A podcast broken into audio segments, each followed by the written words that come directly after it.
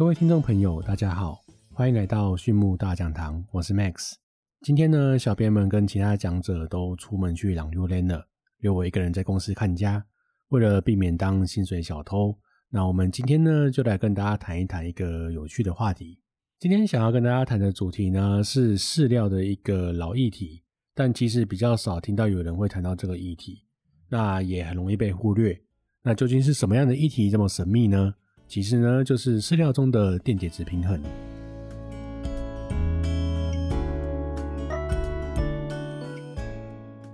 我们都知道，不管是哪一种动物，它体内的电解质，尤其是肠道跟血液中的电解质平衡呢，会去影响到它们的健康。讲的具体一点，如果说今天谈到的部分呢，是血液中的电解质是否平衡，那就跟这个动物的热紧迫状态，或者呼吸的频率。或者是说跟这个饲料中的氨基酸组成会有关系。我们都知道，像是猪或鸡这些动物，它们是没有汗腺的。那它们最主要散热的方式呢，大部分都是透过喘气。所以你看，它们夏天比较热的时候，会看到它们比较多进行一个喘气的行为。如果说生病的话，更可能会看到一些腹式呼吸的状态。如果说今天谈到的是血液中的电解质是否平衡，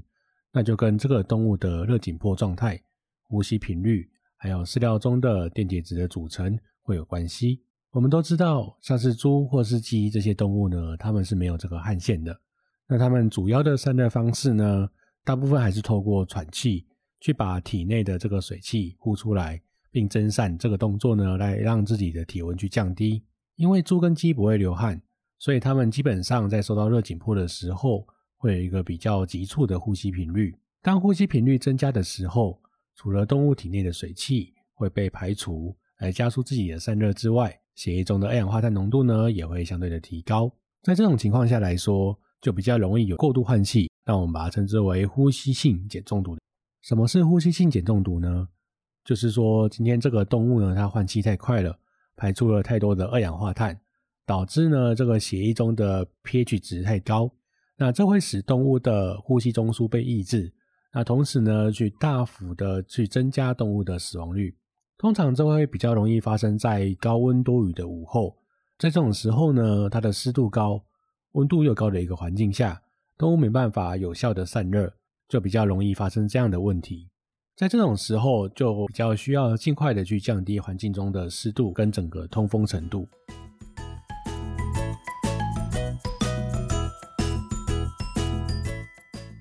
除了热紧迫影响呼吸速率会造成这样的问题之外，啊，饲料或是病原菌就会跟动物的肠道的电解质平衡、肠胃道是否健康、会不会常常拉肚子有很大的关系。当动物呢常常因为电解质不平衡而导致下痢的时候，也会去影响到动物的养分吸收效率。那我们也不希望说我们饲料吃下去，然后结果都拉出来了，这样除了浪费之外呢，对动物的健康本身也有很大的影响。动物对于养分的吸收率低。也会造成饲料在动物的肠道中被有害菌过度的发酵，导致蛋白质被细菌代谢，产生更多的氨气或是吲哚，那就是我们俗称的粪臭素。那这个会导致呢环境散发恶臭，也会去伤害动物或是牧场从业人员整个呼吸道的健康。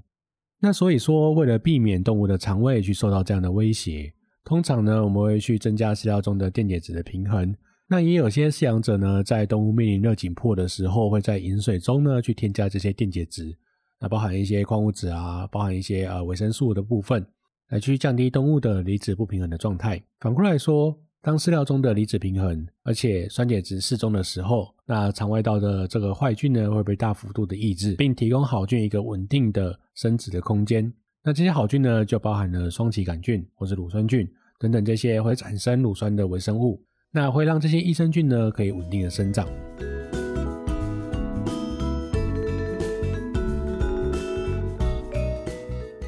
那么，想必大家都会非常的好奇，哎，这个饲料中的 pH 值呢，饲料中的酸碱值呢，应该维持多少会比较合适呢？那通常我们在评估饲料中的电解质的时候，会以 ABC 值，我们俗称 ABC value 来做一个评估。ABC 值呢，就是饲料与酸的结合能力的缩写。换句话说，这个饲料需要多少额外的氢离子，才能把它的 pH 值降低到指定的水平？那这个就是饲料的酸结合能力。所以说，今天 ABC 值的数值越高，表示饲料本身越碱。我们在计算动物饲料配方的时候，会将每一个饲料的原料的氨基酸、矿物质、能量或油脂的组成化验出来，这样才能去了解每一个原料的组成，方便我们去做饲料配方的计算。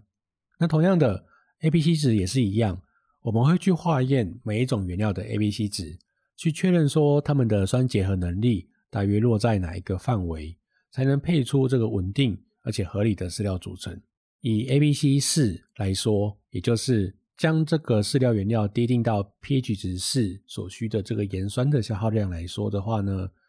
最常见的饲料原料，比如说玉米的 A、B、C 值就大约落在一百一十上下，而大豆的 A、B、C 值呢，因为它的蛋白质含量比较高，它就落在六百五十上下。那鱼粉呢，它的品质呃比较参差不齐，那它的 A、B、C 值呢会落在五百到九百之间。饲料中的 A、B、C 值呢，最高的物质呢，还是以矿物质为主，因为我们都知道，矿物质呢，它的碱性呢是比较高的，大多呢都落在四到六千左右。所以说，有些人会在饲料中添加氧化锌来防止仔猪下痢。虽然确实啊，它可以去防止仔猪下痢，但是无形中呢，猪只饲料里面的 A、B、C 值就会被大幅的提高，会导致说养分吸收率的下降。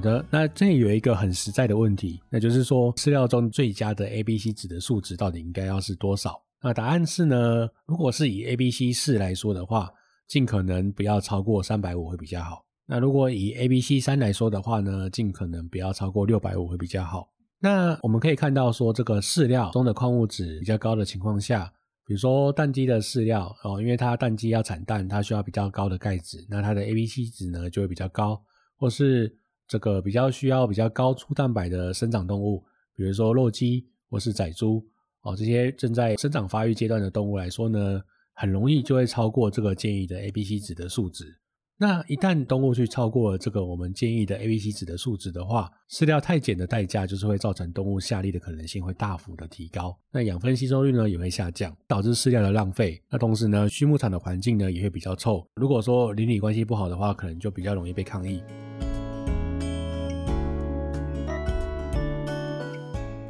那我们怎么去降低这个饲料中的 A、B、C 值？我想大家都很好奇这个问题。那很简单，我刚才说了，A、B、C 值呢，它其实跟它的饲料的酸碱度有很大的关系，越碱的话越高，那反过来说，越酸的话越低。那所以说呢，我们主要可以透过两个方向来达成降低饲料中的 A、B、C 值的部分。那首先呢，我们去降低饲料中的矿物质的使用量，比如说我们使用更好吸收利用的矿物质结构来取代不好吸收的矿物质。比如说用一磷去取代二磷，哦，用甲酸钙哦去部分取代碳酸钙，用有机的矿盐来取代无机的矿盐。那比如说用硒代单氨酸来取代亚稀酸钠，用螯合的有机锌，比如说单氨酸锌、甘氨酸锌或甘氨酸铜、硫酸铜之类的一个做法，或是呢使用植酸酶去增加动物对磷跟一些微量矿物质的吸收利用效率。等等方式呢，都可以去降低饲料中的 A、B、C 值的数值。那至于第二个方法呢，就更简单有效，就是直接在饲料中添加低 A、B、C 值的饲料添加物，来拉低整体的平均就好了。那最常见的做法呢，就是使用有机酸。有机酸的 A、B、C 值平均落在大概负两千到负一万之间，可以快速有效的去降低饲料中的 A、B、C 值。当然，也不是每一种酸的效果都是一样的。像是富马酸、甲酸、二甲酸盐的 A、B、C 值呢，就特别的低。抗坏血酸，也就是我们俗称的维他命 C，或是清凉茶酸，就相对的偏高。对于 A、B、C 值的影响并不是很大。除了直接去降低饲料中的 A、B、C 值之外呢，有机酸也会酸化整个肠道的环境，去抑制这个坏菌的生长，去促进益生菌的生长。并增加无机矿物质的吸收效率，等于说它是一种可以达到双管齐下的添加物。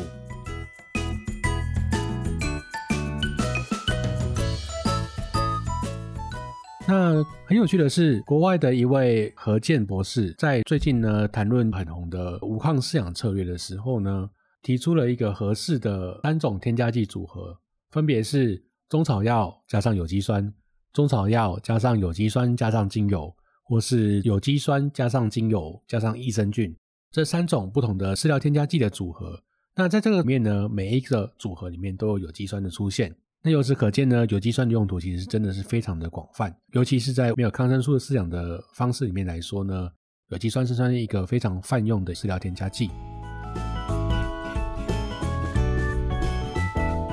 那好，今天讲了这么多的内容呢，希望对各位有所帮助。那希望呢，大家对于饲料中的 A、B、C 值有更进一步的认识。那其实我们去降低饲料中的 A、B、C 值的成本呢，非常的低。比如说透过这个。呃，不管是有机矿物质呢，或者植酸酶呢，或者有机酸呢，去降低饲料中的 A、B、C 值，其实成本都不高。但是呢，可以去大幅提高动物的生长性能，对于各位的收益呢，也是绝对有正面的帮助。啊，小猪或是鸡呢，也比较不容易下痢。那今天谈到的内容呢，除了 Podcast 这边的说明之外呢，在我们的粉丝专业台湾养猪国民学校有比较常见的饲料原料的 A、B、C 值的整理。欢迎帮我们分享贴文后，跟我们粉丝专业的小编索取。再次感谢各位今天的聆听。对于畜牧大讲堂有兴趣的朋友们，也欢迎来订阅我们。有问题的话，或是有相关服务的需求的话，也欢迎留言，或是透过简介中的 email 与我们联络。那我们下次再见，拜拜。